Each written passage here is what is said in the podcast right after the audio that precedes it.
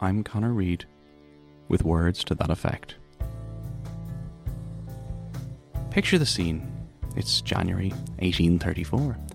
You're in London at the Royal College of Surgeons.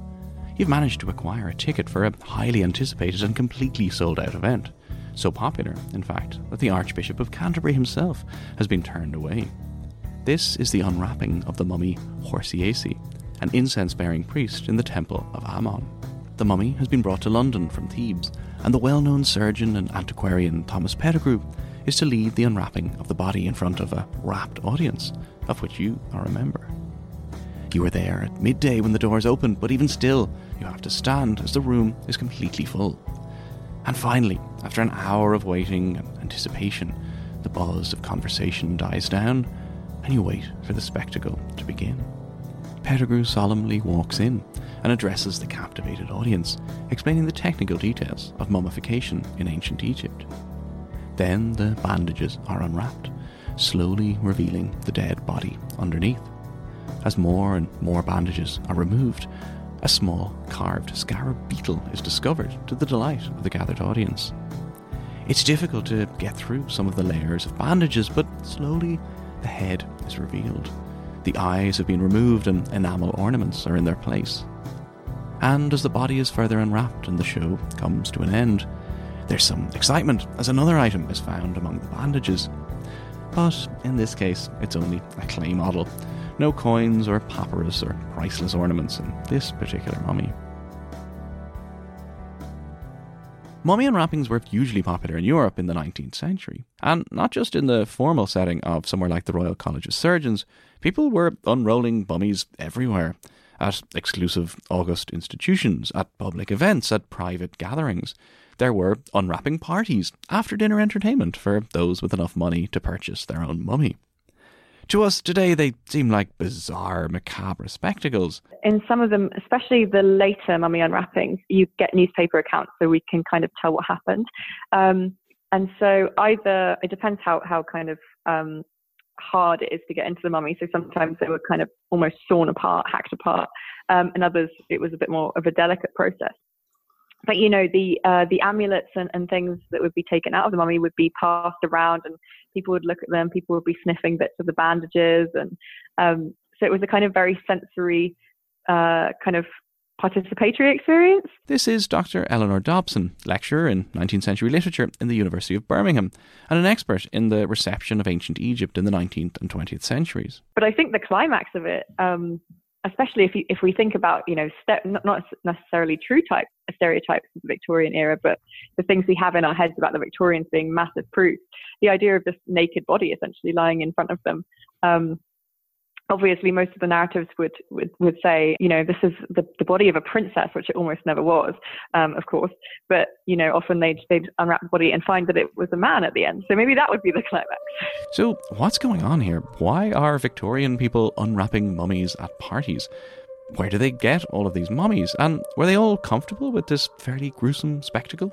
Are we happy today to continue to display these mummies in museums? And how did all this feed into the enduring fascination with Egypt? From mummies' curses to the tomb of Tutankhamun, mummy fiction to Brendan Fraser romping around Egypt. Mummies have long been a source of fascination and were, as far back as the 16th century, considered to be a cure for all sorts of ailments.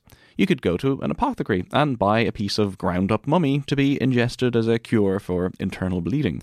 Painters from the 16th century onwards would have been very familiar with the colour mummy brown, an extremely useful colour, which was a, a mixture of white pitch, myrrh, and, yes, the ground up remains of Egyptian mummies. But in the 19th century, the craze for mummies reached unprecedented new heights as Egyptomania swept Europe. This craze for Egypt was driven by a number of things uh, Victorian fascination with death and the dead, um, interest in an age of empires, in ancient, wealthy, and powerful civilizations. But it also had to do with access. As the century wore on, it became easier for Europeans to visit places such as Egypt. Tourist cruises to ancient Egyptian sites were well established by the 1870s. And this was a very different time. It seems kind of horrifying to us today, but in the 19th century, if you visited Egypt, you could climb up the Great Pyramid at Giza, have a bit of lunch at the top, and, you know, chisel your name into the stone to mark the occasion.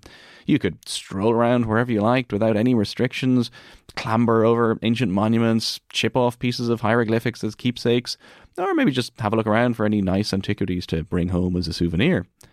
And, of course, you could, with a bit of cash, acquire your very own mummy. Now, from the mid 19th century, it became harder and harder to get an entire body, especially one of a supposed pharaoh or princess or priest, and these are all in definite inverted commas. But hands or feet or other body parts were readily available and cheap to buy. They could also be more easily smuggled out of the country in suitcases when stricter laws were passed in Egypt about exporting mummies and other artifacts. By the end of the 19th century, though, demand started to far outstrip supply, and, inevitably, fakes started cropping up. So people made good money in the late 19th century manufacturing mummies. Now, all of this easy access to Egypt was, of course, facilitated by colonialism and conquest, a topic which is never far from any discussion of mummies.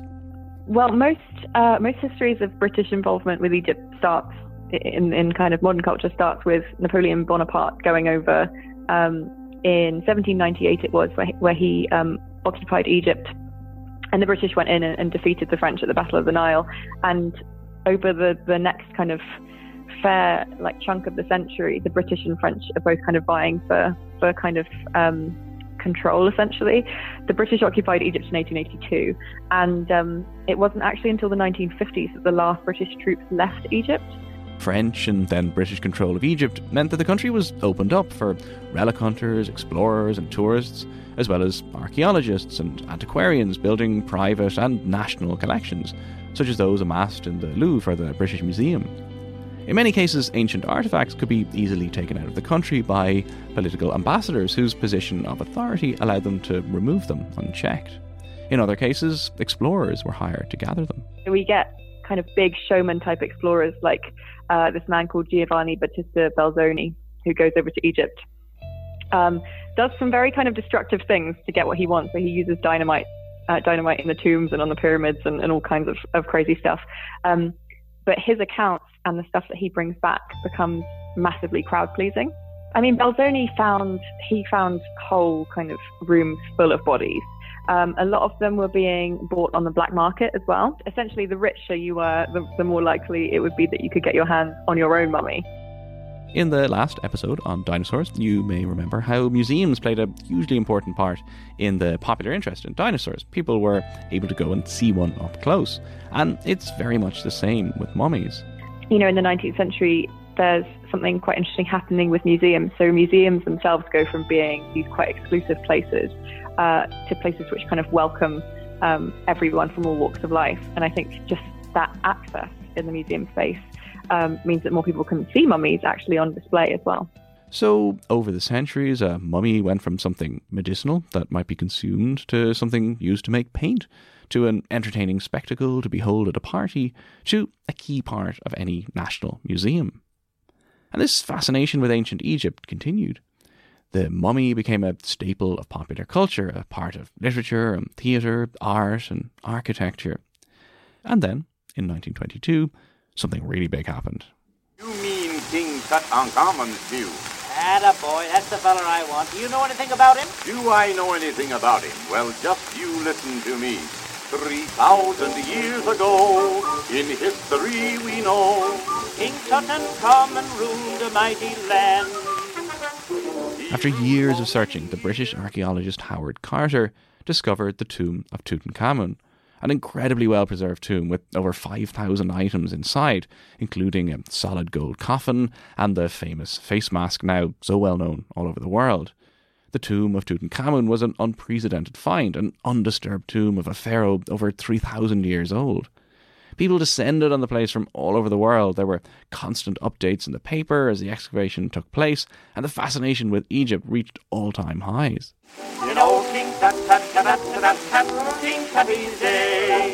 And along with all this popular interest, there's a resurgence in the curse of the mummy. But before we get to mummy curses, I'm going to take a quick break. This podcast, as I'm sure you're aware, is part of the Headstuff Podcast Network, and I wanted to play you a quick trailer of one of our other shows. Are you interested in seeing what goes on behind the scenes of the Irish film and TV industries? If so, tune in to FNI Rap Chat on the Headstuff Podcast Network. Every week, we host a discussion with a different director, Uh, producer, editor, storyboard artist, art director, uh, line producer, actor, uh, script editors, uh, scenic artists, uh, storyboard artists, cinematographers, uh, line producers, actors, voiceover artists. uh, storyboard artists. Did we say that already? We did. Uh, So, the mummy's curse then. By the time of Tutankhamun's discovery, it's an idea that's been around for a while. This is a late 19th century idea, Eleanor Dobson again. and Roger Luck has actually written a really great book on this. Um, he talks about how there are these few, uh, a few select stories going around about travelers who'd gone over to Egypt and acquired a mummy, or else they brought a mummy back to Britain. And once they get a mummy, bad things start to happen to them and their families. Um, and, and they want to get rid of these mummies. And usually it ends up with them trying to kind of foist the mummy off on the British Museum and say, you take this, I'm not keeping it in my house anymore. Um, there's one uh, artifact in particular uh, that these stories kind of orbit, and it's called the Unlucky Mummy. It's in the British Museum. It's not actually a mummy at all. It's a painted wooden mummy board, so it sits on top of the body. Um, and that artifact has been uh, kind of blamed for loads of kind of coincidental deaths and injuries, uh, but also things as big as the sinking of the Titanic and also the outbreak of the First World War as well. So all this wooden painted mummy board's fault, apparently. So it was inevitable, really, that these stories and superstitions would get attached to the discovery of the tomb of Tutankhamun. And so um, when uh, this discovery is made and uh, the patron behind the expedition, Lord Carnarvon, uh, gets an infection in a mosquito bite and he, he becomes sick and then dies, the papers just latch on to this idea of it being Tutankhamun's revenge for the plundering of his tomb, um, that kind of thing. It seems very obvious to us now, and to many people at the time, that so many of these ideas about mummies' curses, mummies getting revenge for being disturbed or desecrated, were wrapped up in feelings of guilt and anxiety. One of the big things that changes across that period of time, so from the late Victorian era to the early 20th century, is people become a lot more kind of ethically questioning when it comes to should we be taking these things, um, should we be unwrapping these bodies, should we be dis- displaying these bodies. And they're more interested, I think, and, and more knowledgeable about politics. So, you know, the newspapers that they're reading, Egypt and the occupation of Egypt is, is kind of constantly um, in the papers. So people, I, I do think, uh, were more kind of um, in touch with what was actually happening in Egypt. Um, so we see this change. We see a change from people saying, "Yeah, let's get mummies over, let's unwrap them, let's have a good time," um, through to people like Haggard. And Haggard's really interesting because um, he's so fascinated by Egypt. He actually changes his mind from thinking, "Let's go over and take everything we can," through to we should rebury the mummies because it's disrespectful to have them out on display. So I think certainly in this period of time, people being uncomfortable with what Britain as a country is doing politically in terms of, you know, um, occupying Egypt. And these connections with colonialism and empire, the often dark history behind museum collections, is something with real contemporary relevance.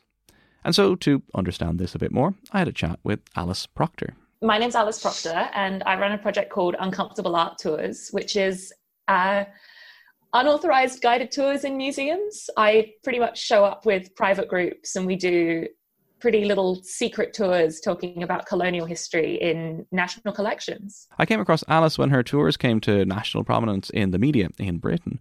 The Guardian and other outlets covered her increasingly popular tours.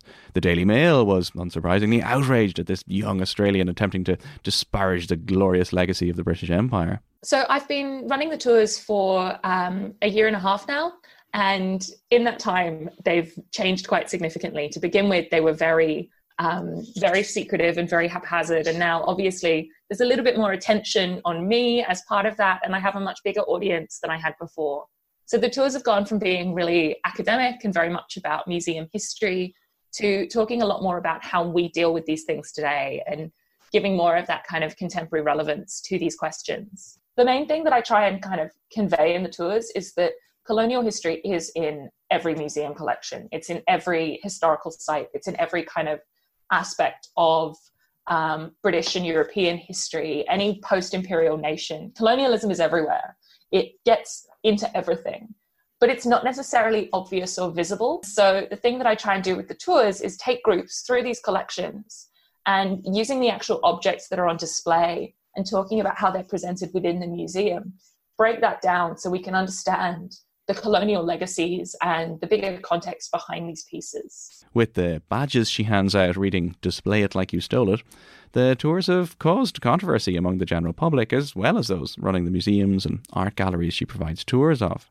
It's a slightly fraught relationship. I do always start the tours by saying, you know, I don't work here. For the most part, the museums are happy to kind of, we just politely ignore each other. Um, I am bringing visitors through their doors, and that's really important to them. I'm not coming into the gallery and saying this place is full of lies, but I am coming in and saying this place doesn't tell the whole story. I don't want to be an authority voice. I want to be a voice in a bigger choir of responses to the collection, you know? So, what about all those mummies in museum collections in Britain and other countries? How do we deal with them today? Most people, I think we can say, are happy to agree that clambering over ancient monuments and carving your initials into them is not something that should be permitted at ancient sites. But mummies still form a central and renowned part of so many great museums across the world. I don't talk about human remains on my tours because I don't believe they should be in museums. And so I don't use human remains in the gallery as a kind of talking point, you know. So many of the objects that are in these collections are not actually meant to be on show, if that makes sense. You often get situations where you have things like human remains or like very um, secret, sacred objects that aren't meant to be seen by the general public. For a museum to then put a mummy in a gallery without any warning as you're coming into that space that there will be human remains there, without any kind of dignity given to the person whose body is now on display. I think it's very inappropriate and very disrespectful. Back to the late 19th and early 20th century, and this uneasiness with colonial appropriation is beginning to appear. And it fed into how mummies were portrayed in popular culture and literature. Mummies frequently sought revenge for the wrong done to them. Mummies became a part of adventure fiction, but also gothic and horror literature. Arthur Conan Doyle, the great genre fiction all rounder, wrote two very influential mummy tales. One's called Lot Number 249 and one's called The Ring of Thoth. Eleanor Dobson again. And these, uh, I think this pair of stories um, are really significant actually because they give us the two sides of the mummy that we're kind of familiar with. So we get, you know, the scary, crumbling, falling apart, um, animalistic type uh, monster mummy in uh, lot number 249.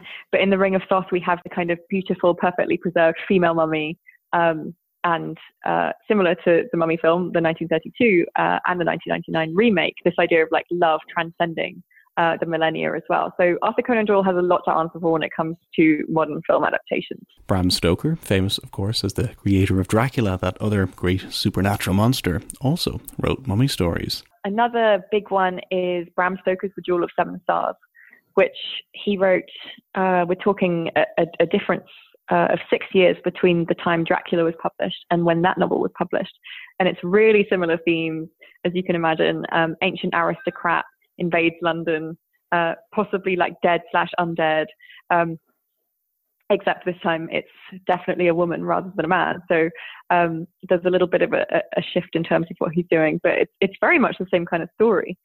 And um, one of the other things that kind of emerges in this literature, which uh, when I first came to this, I found quite surprising, is how, um, especially early on in mummy fiction, we get women being really quite central to the writings of these stories. I think because I think what surprised me was that, um, you know, we think of 19th, early 19th century archaeology, Egyptology, and we think of it as very kind of male dominated.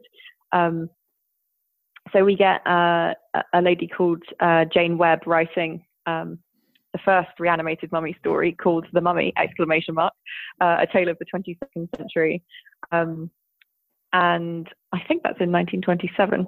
And after that, we get um, another kind of shocker. Louisa May Alcott, who obviously wrote Little Women, that's the one she's famous for, also wrote this uh, this great kind of mummy's curse, mummy's revenge story called Lost in a Pyramid. Um, so we get people we don't expect writing mummy stories also kind of dabbling in it. And of course, there's cinema too. The 1920s saw the discovery of the tomb of Tutankhamun and the rise of cinema. Think of all those 1920s Art Deco cinemas with ancient Egyptian motifs and decorations. Egyptomania was everywhere. The one that I still think is quite good is the 1932 uh, original The Mummy. Now I know his horrible plan. He is going to kill her and make her a living mummy like himself. Um, it's very much of its time, um, so you can definitely see a kind of nationalist streak in it. Um, and I really like the 1999 remake of that, um, which still, you know, falls into some of the same uh, pitfalls. That's the Stephen Sommers directed film with Brendan Fraser and Rachel Weisz, which I'm sure you know and love. But is done in a way that kind of it's funny and glitzy, and I think we kind of expect that. We expect, you know, Liz Taylor Cleopatra as being like very seductive, and I think this this kind of like sexy film. There's um, uh, Blood from the Mummy's Tomb, which is a Hammer horror um, featuring a very voluptuous actress playing the kind of lead mummy. So I think there's this kind of campy, over the top um, quality that we think of when we think of Egyptian films. Today, the Egyptian collections of major museums are still a huge draw, and we are still culturally fascinated by mummies, even if the Egyptomania of the 19th and early 20th centuries has died down somewhat. Issues around repatriation of museum pieces, including numerous Egyptian artifacts, flare up all the time. Just the other week, the National Museum of Scotland announced plans to display a rare casing stone from the Great Pyramid of Giza. Egypt is not happy with this, and they now want access to the certification documents for the stone and for every Egyptian antiquity in the museum. The museum, for its part, says it's confident it was legally removed from Egypt in 1872. These sort of problems are not going to go away. Nor, ultimately, is our enduring fascination with ancient Egypt. Egypt itself is at a crossroads of so many countries and cultures, both past and present and we'll continue to ground the mummy in our own contemporary concerns. Look at the most recent mummy film with Tom Cruise, where the mummy is found not in Egypt, but, of course, in Iraq. The mummy, with all its political, colonial, and cultural connections, is not going away. Interest may not quite be at the level of the Egyptomania of a century ago, but the next wave of mass cultural fascination is waiting silently to be discovered.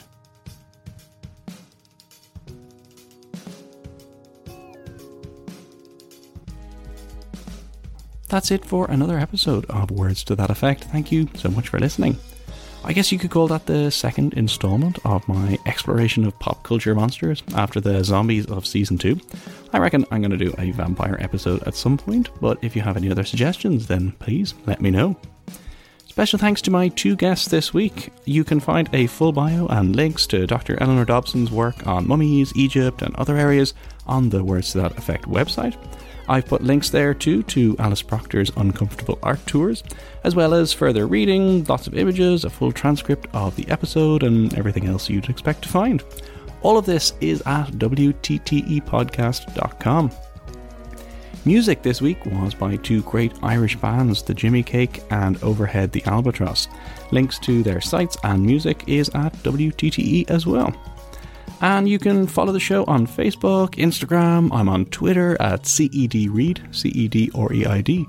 So please spread the word, put a post on social media, tell your friends. I would really appreciate it.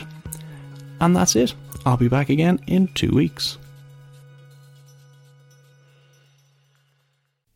This podcast is part of the Headstuff Podcast Network.